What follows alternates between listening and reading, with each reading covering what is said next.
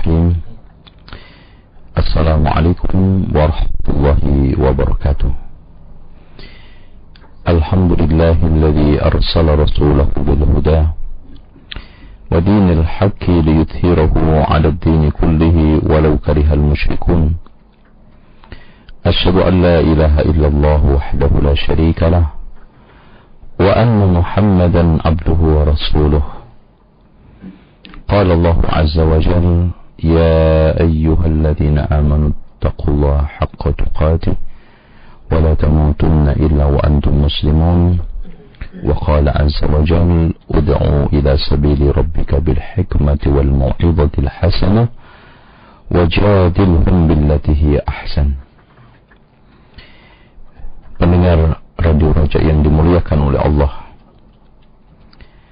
ada satu kitab yang sangat mulia sekali yang kita perlu bedah dan juga kita perlu sampaikan sebagai kelanjutan untuk meniti mutiara dakwah salaf. Kitab yang judulnya manhajud dakwah manhaju al-anbiya fi da'wati ila Allah karangan seorang ulama besar yaitu Syekh Rabi bin Hadi Al-Madkhali Di dalam bab pertama beliau menegaskan bahawa kemuliaan manusia dengan anugerah akal dan fitrah. Di mana manusia menjadi mulia dengan akalnya dan fitrahnya yang dibimbing oleh al-Islam. Sebagaimana yang telah ditegaskan oleh Allah Subhanahu wa taala, "Fa'aqim wajhaka lid-din hanifan" فطرة الله التي فطر الناس عليها لا تبديل لخلق الله ذلك الدين القيم ذلك الدين القيم ولكن أكثر الناس لا يعلمون Maka hadapkanlah wajahmu dengan lurus kepada agama Allah. Tetaplah atas fitrah yang dimaksud fitrah di sini adalah at-tauhid al-Islam. Seperti juga ditegaskan oleh Allah oleh Rasulullah sallallahu alaihi wasallam di dalam hadis yang sahih yang dikeluarkan oleh Imam Al-Bukhari dan Muslim di dalam sahihnya Rasulullah sallallahu alaihi wasallam menegaskan ma min mauludin illa yuladu 'ala al-fitrah yang dimaksud di situ adalah al-Islam. Abawahu yuhawidanihi au yunassiranihi au yumajjisanihi au au au yunassiranihi au yumajjisanihi. Jadi bapaknya lah yang menjadikan dia itu Yahudi, Nasrani atau Majusi. Dengan demikian Allah Subhanahu wa taala menegaskan di dalam hadis qudsi khalaqtu ibadi hunafa'a kulluhum. Khalaqtu ibadi hunafa'a kullahum. Aku ciptakan hambaku semua dalam keadaan hanif. Fajtaladhum syayatin an dinihim. Syaitan menghambaskan serta menggencarkan mereka dari agamanya. Dengan demikian kita sudah mendapatkan satu kesimpulan yang sangat uh, bagus, sangat baik bahawa kalau kita ingin menegaskan setegas-tegasnya selagi akal manusia dan fitrah manusia dibimbing oleh Islam maka dia akan menjadi manusia yang hanif. Tetapi kalau keluar dari itu maka dia akan dimakan atau menjadi mangsa syaitan kesesatan dan juga oleh berbagai macam keinginan, dorongan hawa nafsu. Nah, sekarang dalam rangka untuk membimbing akal manusia agar lurus dan fitrah manusia agar tetap di atas at-tauhid yang Allah Subhanahu wa taala ambil sejak Adam Allah ciptakan dan anak cucunya diambil sumpah alastu bi rabbikum qalu bala syahidna maka Allah Subhanahu wa taala mengutus utusannya dengan kitab-kitabnya. Dengan demikian, kalau kita bisa simpulkan dengan kesimpulan yang baik, hikmah di antara hikmah besar Allah Subhanahu wa taala mengutus para nabi, para rasul tidak lain adalah menanamkan tauhid, mengajak manusia kepada kebaikan, mengembalikan manusia kepada fitrahnya. Maka Rasulullah sallallahu alaihi wasallam bersabda, "Innahu lam yakun nabiyyun qabli."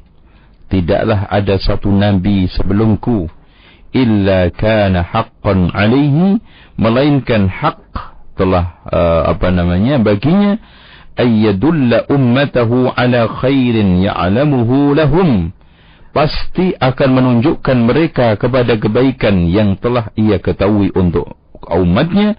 Wa yunzirahum syarra ma ya'lamuhu lahum dan memberikan satu indar peringatan terhadap keburukan yang mereka tahu yang ia tahu ya bahwa itu keburukan berbahaya untuk umatnya.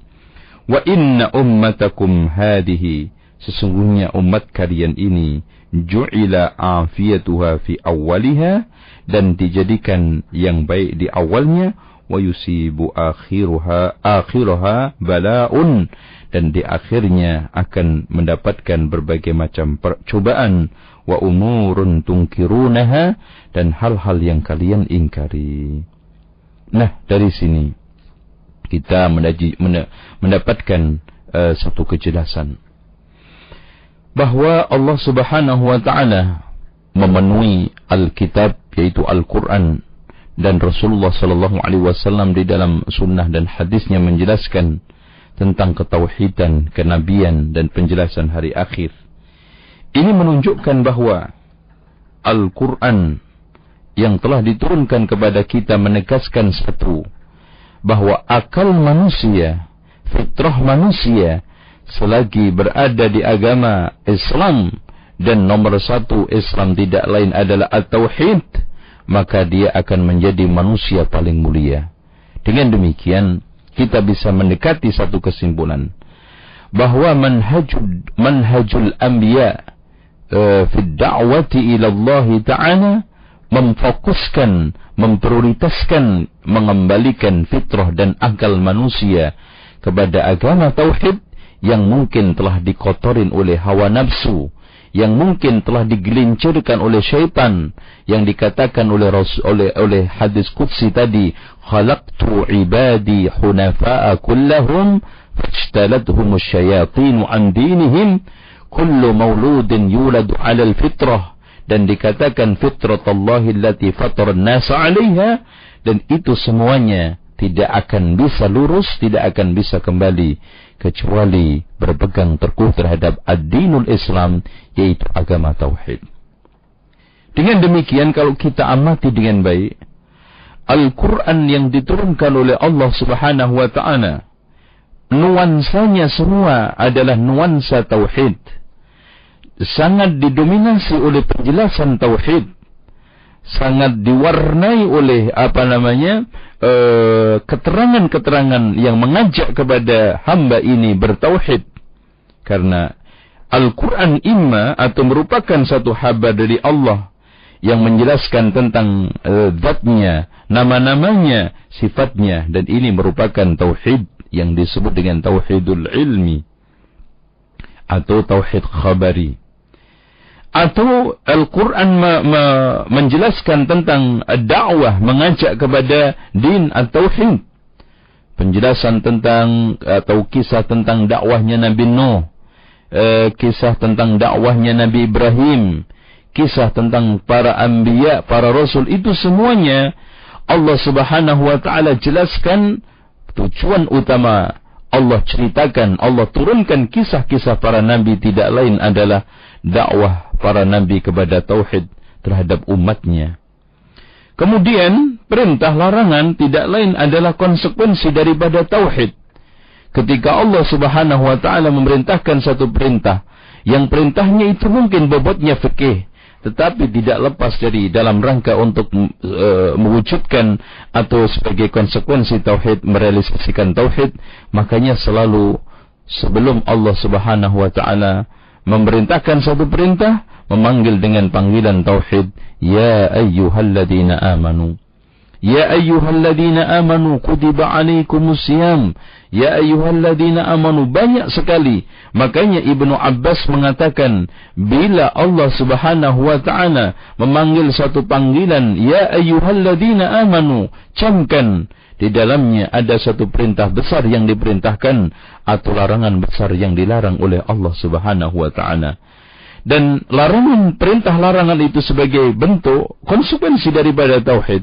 Kalau kita uh, sederhana, kenapa kita solat? Karena diperintah Allah. Kenapa kita taat kepada Allah? Karena Allah mengatakan, Ati'ullah wa ati'ur rasulah. Kenapa kita mentaati Allah, mentaati Rasul secara mutlak? Karena konsekuensi La ilaha illallah Muhammadur Rasulullah. Atau uh, perlu diketahui bahawa Al-Quran merupakan berita tentang kemuliaan ahlu tauhid. Ya, tentang segala sesuatu yang sifatnya uh, menjelaskan uh, balasan-balasan orang yang telah bertauhid secara baik atau berita tentang syirik dan ancaman orang-orang yang berbuat syirik. Inilah isi secara global dakwah para rasul, para nabi. Intinya, kalau kita berbicara dari awal bahwa manusia mulia karena akal dan fitrahnya.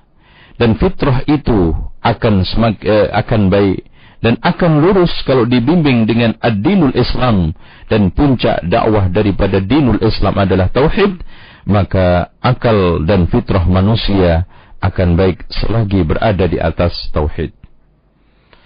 Dan tauhid yang bisa menyelamatkan manusia tauhid yang bisa melindungi akal manusia tauhid yang bisa merawat fitrah manusia sehingga tidak gampang dihempaskan oleh syaitan dan menjamin pelakunya untuk masuk surga dan darah hartanya dilindungi oleh Islam tidak lain adalah tauhidul uluhiyah.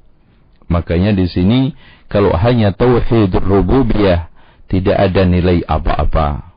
Karena pada akhirnya kalau kita tanya kepada siapa pun orangnya dan dari mana pun asal usul agamanya tentang siapa yang menciptakan alam, mengatur alam, memberi rizki, mematikan, menghidupkan, semuanya hampir seragam menyatakan tidak ada yang melakukan itu kecuali Allah Subhanahu wa taala.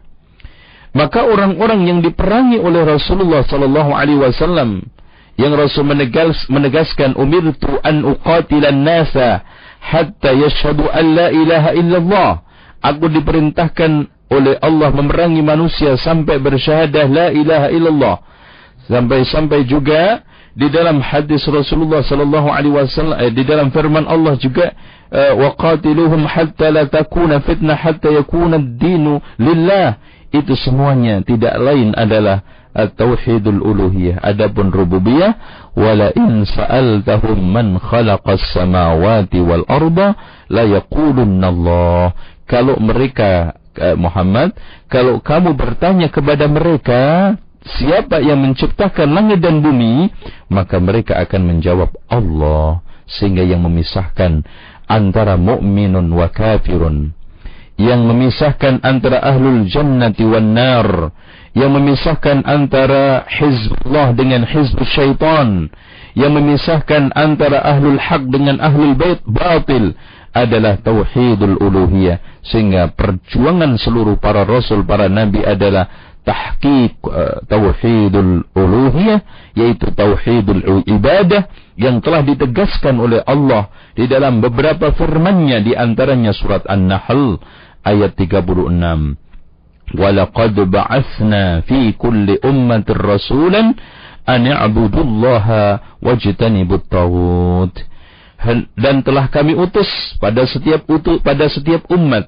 Seorang utusan ani'budullaha hendaklah mereka beribadah kepada Allah. Dan katanya Ibnu Abbas semua kali ungkapan ibadah di dalam Al-Quran maknanya adalah tauhid.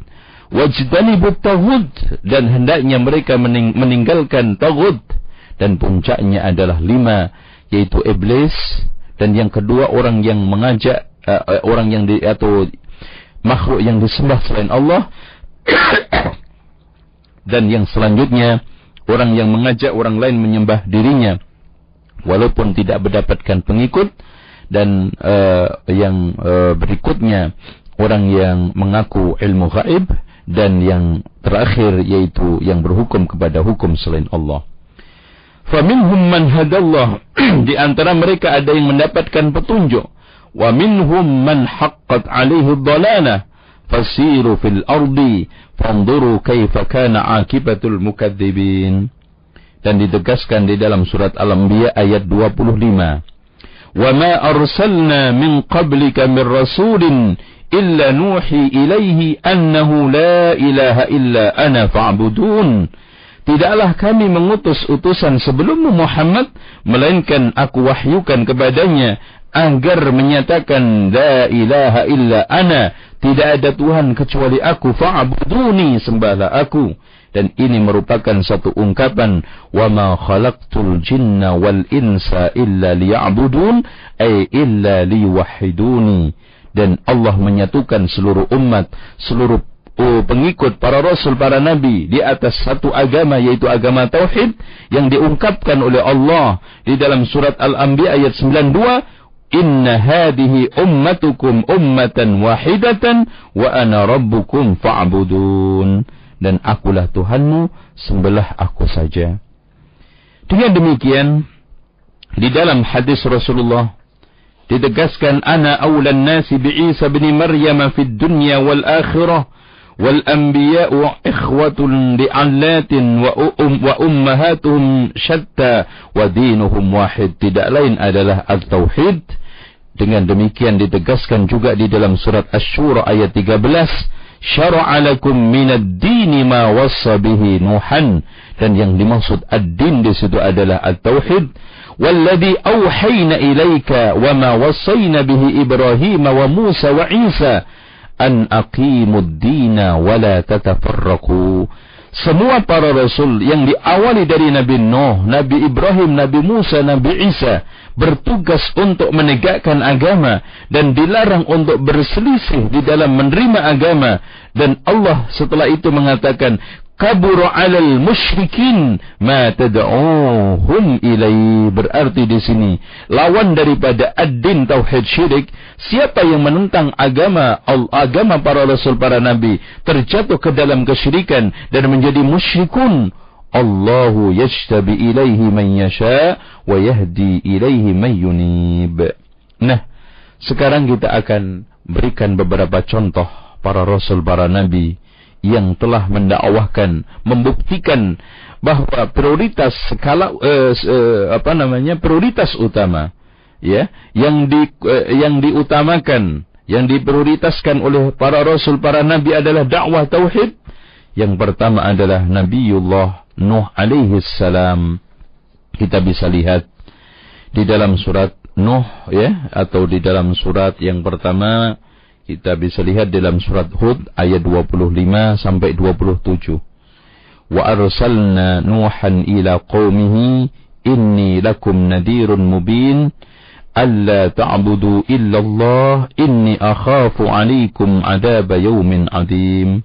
Dan juga kita bisa lihat di dalam surat Nuh di mana Allah Subhanahu wa taala memberikan satu kisah yang sangat panjang proses dakwahnya Nabi Nuh alaihi salam yang selama 950 tahun yang ditegaskan di dalam firman Allah wa ma wa mana ma'ahu illa qalil.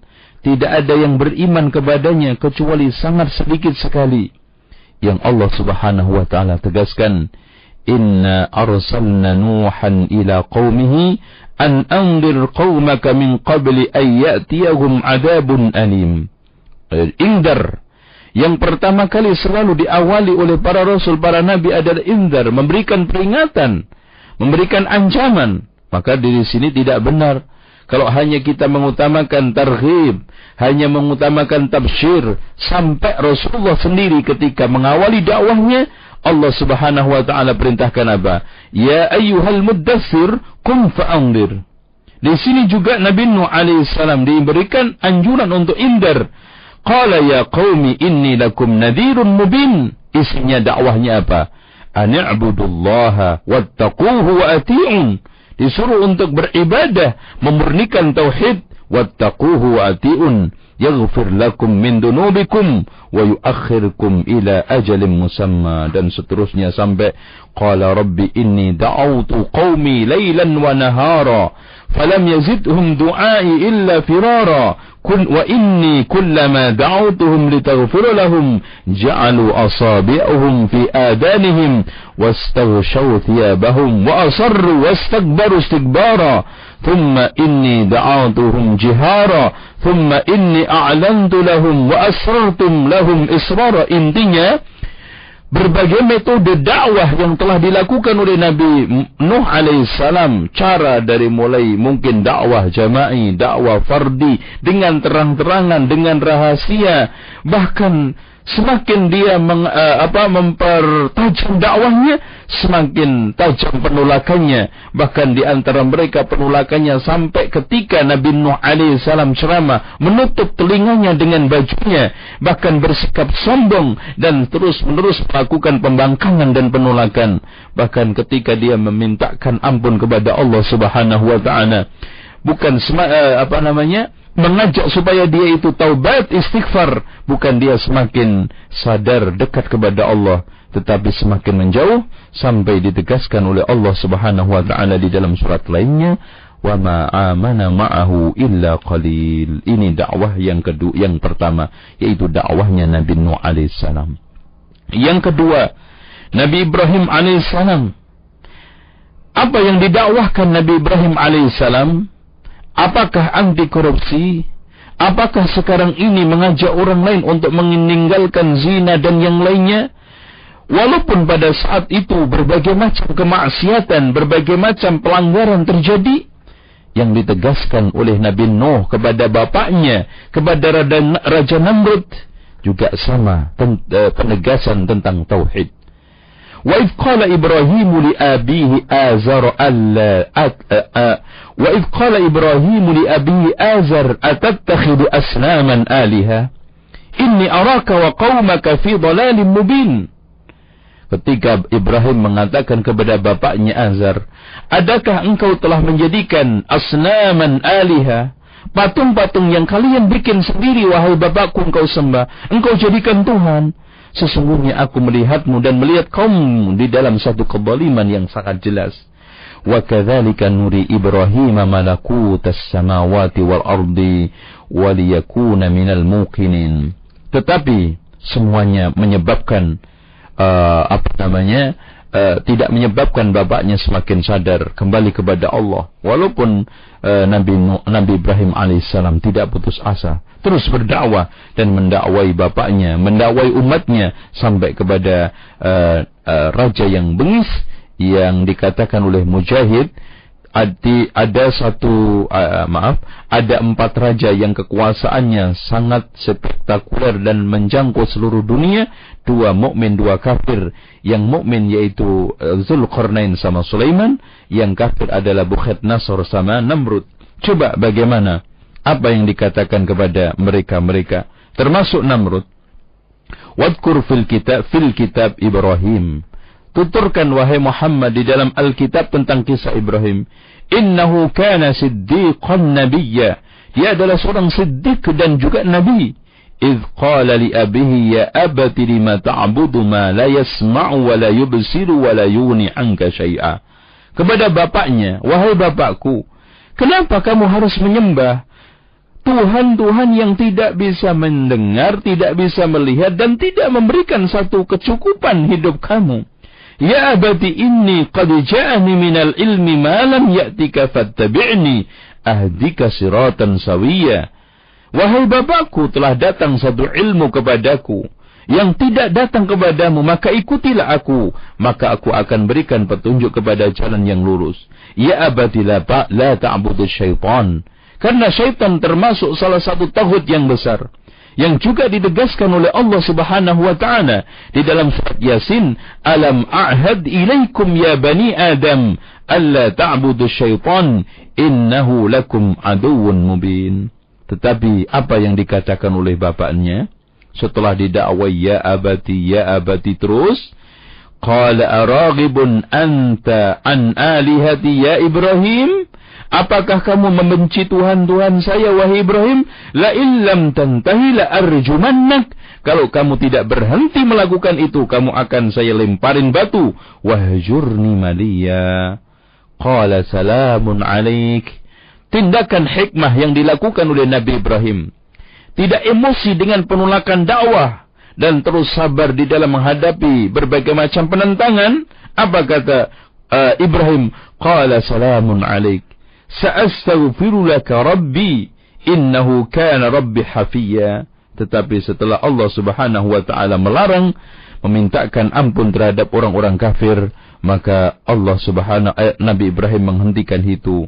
Dan setelah itu dia mencoba untuk berdialog, adu argumen. Alam tara dengan Namrud Alam tara ila alladhi haja Ibrahim fi rabbih an atahu Allahul mulk إذ قال إبراهيم ربي الذي يحيي ويميت قال أنا أحيي وأميت قال إبراهيم فإن الله يأتي بالشمس من المشرق فأت بها من المغرب فبهت الذي كفر والله لا يهدي القوم الظالمين Setelah Namrud diajak dialog oleh Nabi Ibrahim, Wahai Namrud, sesungguhnya aku memiliki Tuhan yang bisa mematikan menghidupkan Katanya si Namrud saya juga bisa mematikan, menghidupkan. Di dalam disebutkan di dalam beberapa kitab tafsir, dia mendatangkan dua orang, yang satunya dibunuh, yang satunya dibiarkan hidup. Ini saya bisa mematikan, yang bisa satunya bisa menghidupkan. Ini merupakan satu hujah lelucon yang tidak lucu. Maka Ibrahim meninggalkan dialog dengan cara yang bodoh itu dengan memberikan satu hujah yang tidak bisa dibantah, tidak bisa ditolak sekarang Tuhan saya bisa mendatangkan matahari dari timur. Coba kamu datangkan dari barat. Fabuhitalladhi kafar. Dengan kalahnya dialog. Dengan berbagai macam argumen yang cukup logis dan cukup kuat. Untuk membuktikan adanya Allah. Memang kalau Allah tidak memberikan hidayah. Sinamrud yang telah melakukan penentangan sangat dahsyat dengan dakwahnya Nabi Ibrahim tersebut. Dengan hujah itu tidak menyebabkan dia harus sadar tetapi semakin menentang. Tetapi dakwah Nabi Ibrahim tetap jalan dan dia tetap sabar menjalani lakon dakwah dan tidak putus asa mengajak kepada orang-orang untuk mengesahkan Allah Subhanahu wa taala, mentauhidkan Allah Subhanahu wa taala. Begitu juga kita lihat contoh Nabi berikutnya yaitu Nabi Yusuf alaihi salam.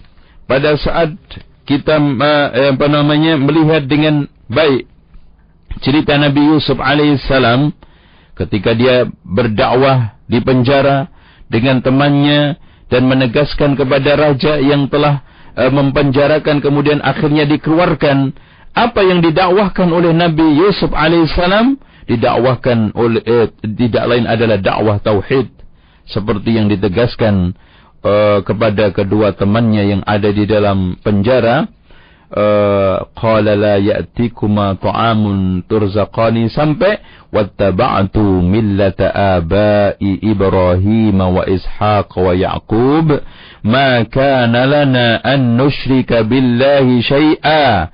Beliau menegaskan tentang agamanya Nabi Ibrahim, agamanya Nabi Ishaq, agamanya Nabi Yaqub tidak lain adalah agama tauhid, tidak menyekutukan Allah. Dzalika min fadlillahi alaina wa 'alan nasi walakinna aktharan nasi la yashkurun. Ya sahibai sijni, wahai kedua teman saya yang ada di penjara, yang bertanya tadi, arbabun mutafarriquna khairun amillahul wahidul qahar? Yang ditegaskan apa? Ketuhanan. Apakah Tuhan-Tuhan yang banyak sekali yang pecah-pecah itu lebih baik apa lebih baik dibanding dengan Al-Wahidul Allahul Wahidul Qahar. Jelas tidak lain adalah Allahul Wahidul Qahar. Ma ta'buduna min dunihi illa asma'an sammaytumuha antum wa aba'ukum ma anzalallahu biha min sultan. Inil hukmu illa lillah. Amara alla ta'budu illa iya. Dhalika dinul khayyim. Jadi kalau kita berbicara masalah ad-dinul qayyim tidak lain adalah dinul tauhid. Kalau kita bicara masalah dinul tauhid adalah mengabdikan murni kepada Allah dan tidak melakukan kesyirikan. Dengan demikian kita bisa tegaskan untuk menjaga akal manusia supaya tetap dalam keadaan lurus. Fitrah manusia dalam keadaan lurus sepanjang masa dari mulai generasi ke generasi, dari mulai rasul ke rasul, semua umatnya diajak kembali kepada tauhid dan uh, kita bisa juga buktikan uh, contoh Rasul yang terakhir uh, uh, yang yang berikutnya adalah Nabi Musa alaihissalam di dalam dakwahnya kepada rakyatnya eh, kepada umatnya Bani Israel kepada Fir'aun yang ditegaskan adalah tauhid. Inna fir'auna ala fil ardi wa ja'ala ahlaha si'an yastad'ifu ta'ifatan minhum yudabbihu abna'ahum wa yastahyi nisa'ahum innahu kana minal mufsidin.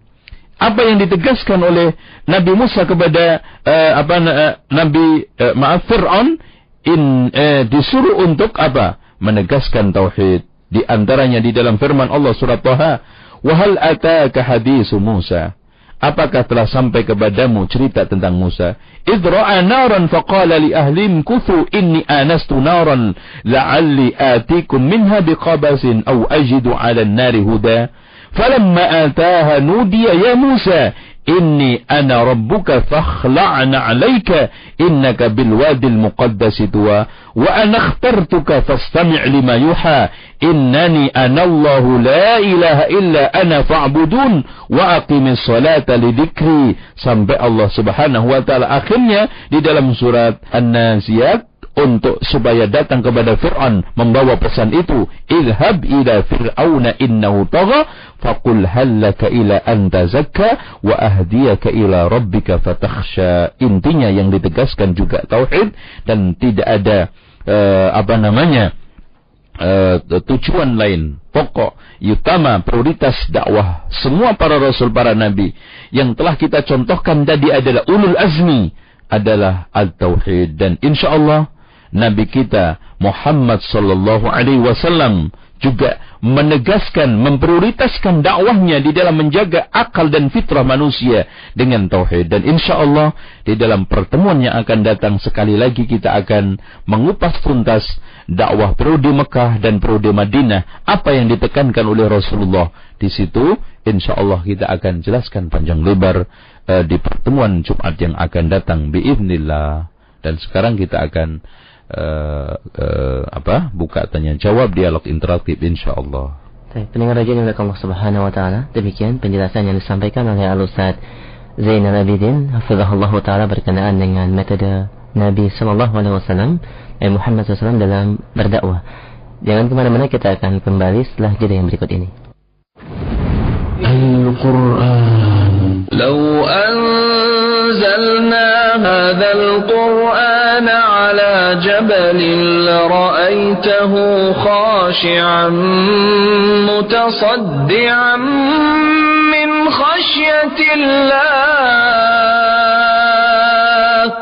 وتلك الأمثال نضربها للناس لعلهم يتفكرون.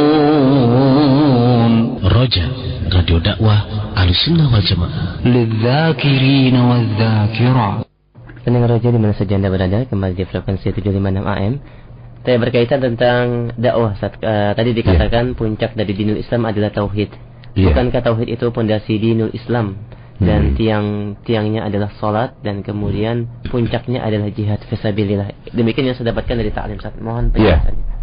Itu tidak bertentangan dengan uh, ungkapan-ungkapan uh, yang lainnya karena Rasul Amri al-Islam. Uh, pan, uh, Rasul Amr itu pokok dari perkara itu al-Islam. Dan ketika kita bicara al-Islam, yang dimaksud inna dina indallahil Islam adalah tauhid menjadi pokok bahasannya. Islam bercabang-cabang, tetapi pokoknya al-iman, al-Islam, al-ihsan. Dan semuanya menegaskan kepada satu arah tidak lain adalah mentauhidkan dan mengajak kepada uh, ibadah kepada Allah secara murni dan membasmi tauhid dan berbagai macam penyakit-penyakit yang bisa menggerogoti akidah. Dengan demikian, kalau kita berbicara masalah inti daripada atau pokok daripada ajaran dinul Islam adalah at-tauhid. Itu maksudnya. Selanjutnya kita akan kembali dari telepon di 8236543. Assalamualaikum. Waalaikumsalam warahmatullahi wabarakatuh. Iya, dengan siapa kamu di mana? Dengan Umu Sahila di Bekasi. Baik, Ya, silakan. silahkan. Assalamualaikum Ustaz. Waalaikumsalam warahmatullahi Ustaz, bagaimana dengan uh, orang yang yang uh, berpendapat dengan membentengi diri gitu dari makar orang kafir, mereka mengikuti apa kajian-kajian yang bentuknya kajian kristologi. Iya. Nah, nah terus di situ katanya ada juga dakwah tauhid gitu Ustaz, tapi ini ada dua Hmm. macam. Jadi bagaimana hukumnya gitu Ustaz? Iya, iya, iya. Nah, terima kasih. Assalamualaikum warahmatullahi Ah, Waalaikumsalam warahmatullahi wabarakatuh. Ada penegasan yang sangat baik yang perlu kita perhatikan tentang pengkajian kristologi. Bahwa eh, Ibnu Qayyim Al-Jauzi ya melarang keras orang mempelajari tentang kristologi bagi orang-orang yang tidak memiliki ilmu yang kuat, akidah yang kokoh. Karena pada akhirnya kita tidak membutuhkan tentang ilmu-ilmu itu karena kita sudah cukup dengan kebenaran yang diajarkan oleh Islam kita sudah di, diajarkan oleh Al-Quran dan Sunnah dibekali dengan senjata, senjata sangat kuat, sangat ampuh untuk melawan berbagai macam kekufuran, kesyirikan dan kesesatan dari berbagai macam agama. Dengan demikian, ketika kita mengatakan bahwa Islam ini kalah, Islam ini lemah karena makar umat ini orang-orang kafir, memang betul. Tetapi yang menjadi pertanyaan berikutnya, kenapa orang Islam bisa terkena makan makar mereka? Toh makar orang kafir itu sudah ada sejak zaman Rasulullah. Tetapi mereka tetap uh, eksis. Sahabat-sahabat Rasulullah eksis. Bahkan mereka menang di hadapan Persia Romawi. Padahal mereka siang malam pasang eh, siang malam pasang perangkap. Bahkan Allah telah mengatakan, "Wala yazaluna yuqatilunakum." Ya, terus dan terus terus mereka memeranginya. Hatta yaruddukum an dinikum sampai mengembalikan kalian kepada agama mereka. Intinya walan tarda ankal yahudu walan nasara hatta tatabi'a millatahum itu sejak zaman Nabi Muhammad. Sampai kapan pun tapi mereka eksis, mereka kuat, mereka tidak jebol karena akidahnya kuat, karena benteng tauhidnya kuat. Inilah yang menjadi rahasia kekuatan umat dahulu dan yang menjadi rahasia rapuhnya umat sekarang karena akidahnya kerobos, karena tauhidnya tidak dibenahi, tidak diluruskan. Coba bayangkan sangat sederhana sekali. Bagaimana orang-orang yang menisbatkan diri kepada ilmuwan ketika ditanya di mana Allah tidak bisa menjawab. Makna la ilaha illallah tidak begitu baik ketika menerjemahkan. Apalagi menjalankan konsekuensinya. Dengan demikian, menyibukkan membolak-balik Taurat Injil. Mempelajari kitab-kitab yang memang kita sudah faham, kita dipahamkan, di, di, dijelaskan oleh Al-Quran bahwa kitab itu sudah sesat. Sementara kitab-kitab ulama yang mulia, Al-Quran dan Sunnah bersama tafsirnya, bersama syarahnya kita tidak pelajari. Ini sangat naif. Inilah yang membuat kecelakaan insiden di dalam satu ilmu. Kita menyibukkan untuk mempelajari itu, sementara kitab tafsir kita telantarkan, kutubus sitah kita tidak bahas. Ini kesalahan. Wallahu a'lam bishawab. Dan ironis sekali saja sebagian kaum muslimin yang Mhm. mengaku para aktivis dakwah mereka menyibukkan diri untuk mencari makar-makar orang-orang Nasrani dan mem- apa namanya melantarkan kajian-kajian yang bersifatnya kaidah yang Iya, dan akhirnya dia menjadi ma- memasang makar umat Islam sendiri menjadi sumber makar umat Islam, ya. Karena dari langkahnya, dari ininya tidak tidak sesuai dengan sunnah, akhirnya menjadi musuh sunnah sendiri. Wallahu a'lam. Tapi kita angkat kembali dari telepon di 8236543. Assalamualaikum. Waalaikumsalam. Baik, Iya. dengan siapa di mana? Dengan Muki. Iya, silakan. Baik, silakan. Ini mau tanya Ustadz maaf Iya. ya keluar dari tema. Ah, ah. Kalau sholat yang mulai itu apa harus tidur dulu? Kalau misalnya kita sip malam gitu mau sholat di PT bisa nggak? Hmm, cukup? Ya cukup. Hmm. Terima kasih Ustaz. Iya, uh, waalaikumsalam. Namanya Qiyamul Lail itu salat malam secara mutlak dilakukan dua-dua-dua. Tapi kalau diawali dengan tidur namanya tahajud. Oleh karena itu, kalau nggak tidur ya namanya Qiyamul Lail. eh, tidak bisa dikatakan tahajud itu saja menurut penjelasan Imam Al-Hafidh Ibnu Hajar di dalam Fathul Barinya ya intinya eh, tetap aja Anda boleh melakukan sholat kita angkat kembali di 823 6543 Assalamualaikum Waalaikumsalam ya, dengan siapa Bapak di mana? Uh, Abidin Nusawar dari Center Jakarta Utara. Iya, silahkan Mbak. Assalamualaikum Ustaz. Waalaikumsalam warahmatullahi ini Ustaz, ya. saya mendengar pemberitaan di televisi Ustaz. Ya, ya. Tentang kajian Ustaz yang di Polda Metro Jaya. Iya, uh, mereka memberitakan bahwa di situ perayaan Isra Mi'raj katanya Ustaz. Hmm. Bagaimana kita bersikap Ustaz? Apakah uh, balik atau gimana? Ustaz? Uh, di di mana itu? Di STV Ustaz. Uh, gitu ya. Iya. Uh, uh, iya, iya. konfirmasi kali ya. Mm -hmm. Dari situ saja Pak. Cukup? Iya. Ya. Jadi eh, kalau memang itu merupakan satu kesimpulan media, maka itu di luar tanggung jawab kita. Yang jelas saya eh, apa? Jelas, eh, yang jelas di sini pertama pelaksanaan dari mulai awal sampai akhir tidak ada niatan untuk melakukan peringatan Maulid Isra Mi'raj dan uh, kesan pun kita tidak bangun sedikit pun bahkan deal yang kita buat antara pihak uh, uh, Polda dengan masjid pengurus masjid dan kita tidak pernah ada sedikit pun menyinggung tentang peringatan itu. Dan di dalam surat-surat juga tidak pernah kita sebutkan itu. Dan alhamdulillah juga TVRI ketika meliput juga uh, tidak merilis itu.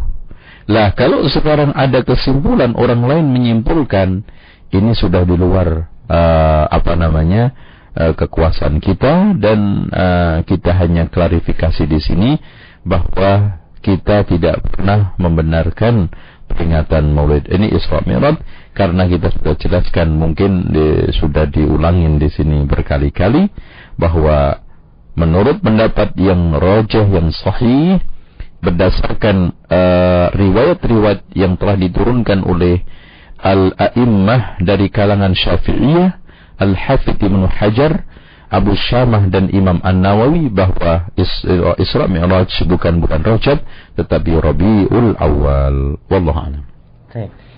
Demikian jawaban dan klarifikasi dari Ustaz sendiri langsung ya, hmm. jazakallah khair dan kita akan akan kembali dari pesan singkat lebih dahulu saja. Iya. Yeah. Kita tidak bisa meniru cara berpolitik sahabat. Yeah. Bila tidak berpolitik akan dipolitisir orang. Gimana jalan keluarnya hmm. dari Abu Milad Uh, sebetulnya masalah ma apa ya memperalat atau diberalat, memanfaatkan atau dimanfaatkan itu jebur di partai nggak jebur di partai itu permainan hidup.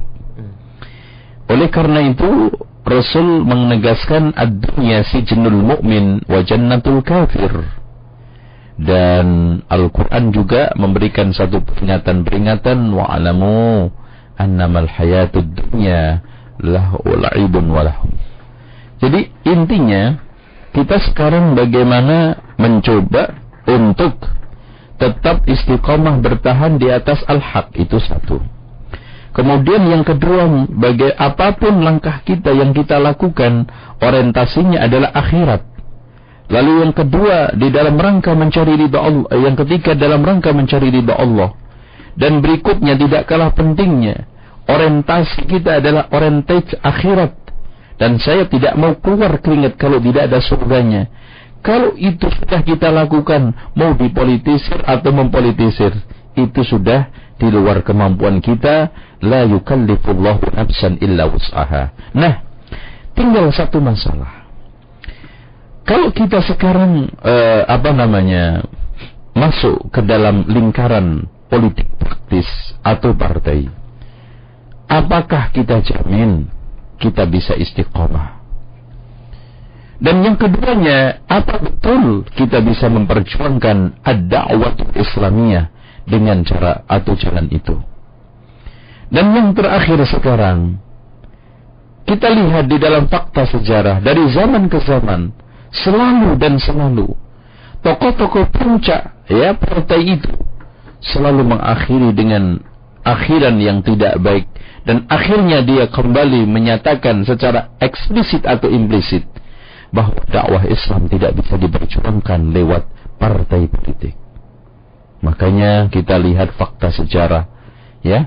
Pak Nasir akhirnya mengakhiri hidupnya dengan dakwah dengan mendirikan uh, media apa namanya lembaga dakwah.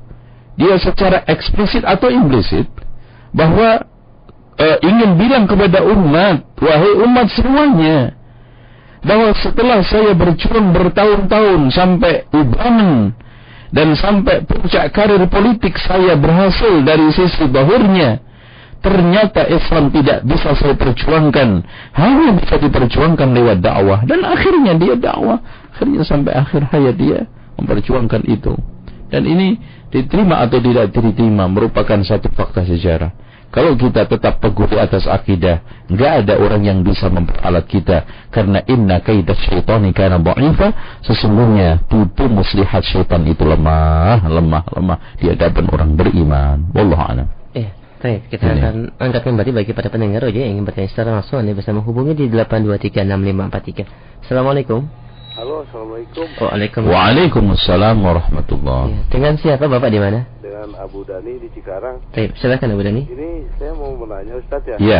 Saya pernah dengar di media ada Ustadz menyatakan kita memperingati Maulid boleh selama tidak melanggar syariat. Maksudnya hmm. bagaimana Ustadz? Tolong penjelasannya. Iya. Waalaikumsalam. Ini sama aja uh, uh, boleh renang asalkan jangan basah. Ini nggak mungkin orang renang nggak basah itu, Pak. Boleh mencuri asalkan tidak mengganggu harta orang lain. Nggak mungkin. Mana ada orang mencuri nggak mengganggu harta orang lain? Mana mungkin kita tidak meringatkan mulut Nabi tidak melanggar syariah? Dengan mengadakan peringat maulid Nabi yang otomatis jelas-jelas tidak ada contoh tunjuk landasan dalil dari Rasulullah SAW dan sahabat Ridwanullah Ali itu saja sudah melanggar melanggar aturan melanggar ketetapan sebagaimana yang telah ditegaskan oleh Ibnu Katsir bahwa ahlu sunnah wal jamaah sepakat bahwa seluruh perbuatan ucapan yang tidak tetap dari sahabat Ridwanullah Ali adalah bid'ah. Kalau seandainya baik pasti mereka akan mendahului dahului kita ya wallahu a'lam Baik, kita angkat kembali bagi para pendengar yang ingin bertanya di 8236543 kita persilahkan. Assalamualaikum. Iya. Ya. Dengan ah, siapa Bapak di mana? Dengan Pak Ibrahim, Pak. Iya, silahkan Pak Ibrahim. Assalamualaikum. Waalaikumsalam. Di mana, Pak? Uh, begini, Ustaz. Iya, Saya mau tanya. Kalau ada kebetulan ada orang, Ustaz. Hmm. Kebetulan kita kenal ini. Hmm. kita tahu. Uh, orang tuanya murtad. Iya. Islam. Masya Allah. Lalu, ya. lalu anaknya ini dia bilang tidak murtad, malah dia tadinya murtad juga. Uh -uh. Tapi dia sadar. Uh -uh. Lalu, dia, lalu dia kembali lagi ke Islam lagi. Ke Islam. Hmm. Nah, dia sekarang sudah sadar. Masya Allah. -uh. Nah, sekarang apakah dia wajib membenci orang tuanya atau tidak, Ustaz? Hmm. Orang tuanya itu itu apa telah murtad. Hmm. Terus? Terus hukum, hukumnya menurut ahli sunnah wal jamaah. Hmm. Jadi kita wajib membenci orang tua si Hmm. anaknya Hmm. itu. Wajib tidak membenci orang tuanya. Iya. Atau gimana? Iya, cukup? Karena begini Ustaz, Hmm. kemarin eh, ada suara dari ini juga Roja, Hmm. Ustadznya itu ngomong, Hmm. saya dengar memang saya kurang sepakat. Ya. Jadi si orang itu yang yang yang apa menanyakan itu kebetulan dia bilang wajib anaknya itu membenci orang tuanya karena telah murtad. Saya tidak sepakat Ustaz karena orang tua itu wajib kita menjalin satu rahmi sepanjang hayat. Iya. Yeah. Kalau sudah beda agama, lah kemudian kemualiadin. Hmm. Dan itu saja. Ya? Iya. Baik, itu saja Pak. Cukup. Bisa menjelaskan lebih lanjut lagi. Insyaallah. Assalamualaikum. Waalaikumsalam. Begini Pak, secara akidah kita harus membenci berdasarkan firman Allah La tajidu qawman yu'minuna billahi wal yawmil akhir yuwadduna man hadallah walau kanu aba'ahum masyaallah walaupun mereka itu bapak-bapak mereka. Au abna'ahum atau anak-anak mereka. Au ikhwanahum atau saudara mereka. Au ashiratahum. Tapi secara muamalah musahabah duniawiyah tetap harus dibangun dengan baik. Berdasarkan firman Allah wa in jahadaka ala an tusyrika bi ma laysa laka bihi ilm tentang masalah lakum dinukum waliyadin betul. Tetapi musahabah dunyawiyah muasyarah dunyawiyah muawa, muamalah dunyawiyah ini harus tetap kita apa sambung bahkan kita tidak boleh putus. Bahkan Allah memberikan satu perintah. Wasahib ini perintah. Wasahibahuma fid dunya ma'rufa. Ma'ruf di sini menurut kewajaran uh, yang kita bisa secara dunia. Dengan dengan demikian yang sahih adalah tafsir. Dari sisi akidah kita harus benci. Dari sisi wala wal bara kita harus punya sikap. Karena uh, seperti yang ditegaskan oleh Syekhul Islam Ibnu Taimiyah ada orang yang wajib kita cintai secara mutlak yaitu mukmin. Ada yang wajib kita benci secara mutlak yaitu kafir. Ada orang yang kita benci dalam satu sisi kita cintai dalam satu sisi yaitu mukmin yang ahli maksiat. Dari sisi imannya kita cintai maksiatnya kita benci. Tapi di dalam masalah khusus hubungan anak sama orang tua yang orang tuanya kebetulan kafir tetap muamalah musahabah muasyarah dunyawiyah bil ma'ruf wallahu a'lam. Baik, bagi para pendengar yang ingin bertanya kembali di 8236543 kita angkat penelponnya selanjutnya. Assalamualaikum. Hmm. Ya. Halo. Malam. Ya. Dengan siapa Ibu di mana? Di hamba Allah di Bekasi. Baik, silakan. Hmm. Silakan. Jadi saya kan mau kenal itu ya Ustaz. Apa? Kan tetangga saya kan kemarin ngadain rajaban. Oh, rajaban. Terus saya dengerin kan dari rumah orang saya kan sekarang udah nggak mengikuti kayak gitu Hmm. Terus? Ustaz, Memang benar kalau yang apa tuh yang mendapat sholat itu ada tiga. Hmm. Eh, katanya itu Nabi Muhammad terus satunya apa ya Eh, Ramadan Oh, jadi bulan. Yang disebutkan dalam hadis palsu itu mbak ya. Rajab syahrullah, wa sya'ban syahri, wa ramadan syahru ummati gitu ya. iya iya Ya, terus pertanyaannya apa mbak? ya itu saya sekarang jadi kurang yakin dengan yang an an an itu Mm-mm. karena saya alhamdulillah selalu selalu mengikuti Iya, iya, karena segala an itu pasti ada bid'ahnya nanti ya. Ya, cukup. Jadi pertama tahlil bagus. Jadi kalau tahlilan jadi jelek, yasin bagus. Yasinan, ya rojab kan bulan Allah rojaban, ya. Solawat, solawatan. Intinya setelah kita dikasihkan kemantapan oleh Allah untuk meyakini satu kebenaran karena dalil dan ilmu, maka hendaknya saya sarankan kepada Mbak untuk memelihara merawatnya dengan baik. Karena yang inti yang penting adalah merawat setelah kita itu memiliki. Karena merawat inilah yang lebih sulit. Karena dibutuhkan istiqamah, kesabaran, ketabahan. Karena semakin kita serius merawat hidayah, semakin gede tantangan dan godaannya. Nah ini yang perlu kita bina, yang perlu kita miliki. Jadi moga-moga kita semua diberikan oleh Allah Subhanahu Wa Taala mampu merawat hidayah. Wallahu a'lam bishawab. Baik, Ustaz. Kita angkat kembali dari pesan singkat dari Abu Ahmad di Abu Mu'az di Cilengsi, Ustaz. Iya. Apa saja tanda-tanda yang menunjukkan amalia seseorang itu diridhai oleh Allah Subhanahu wa taala? Eh, pertama amal itu diridhai karena ikhlas.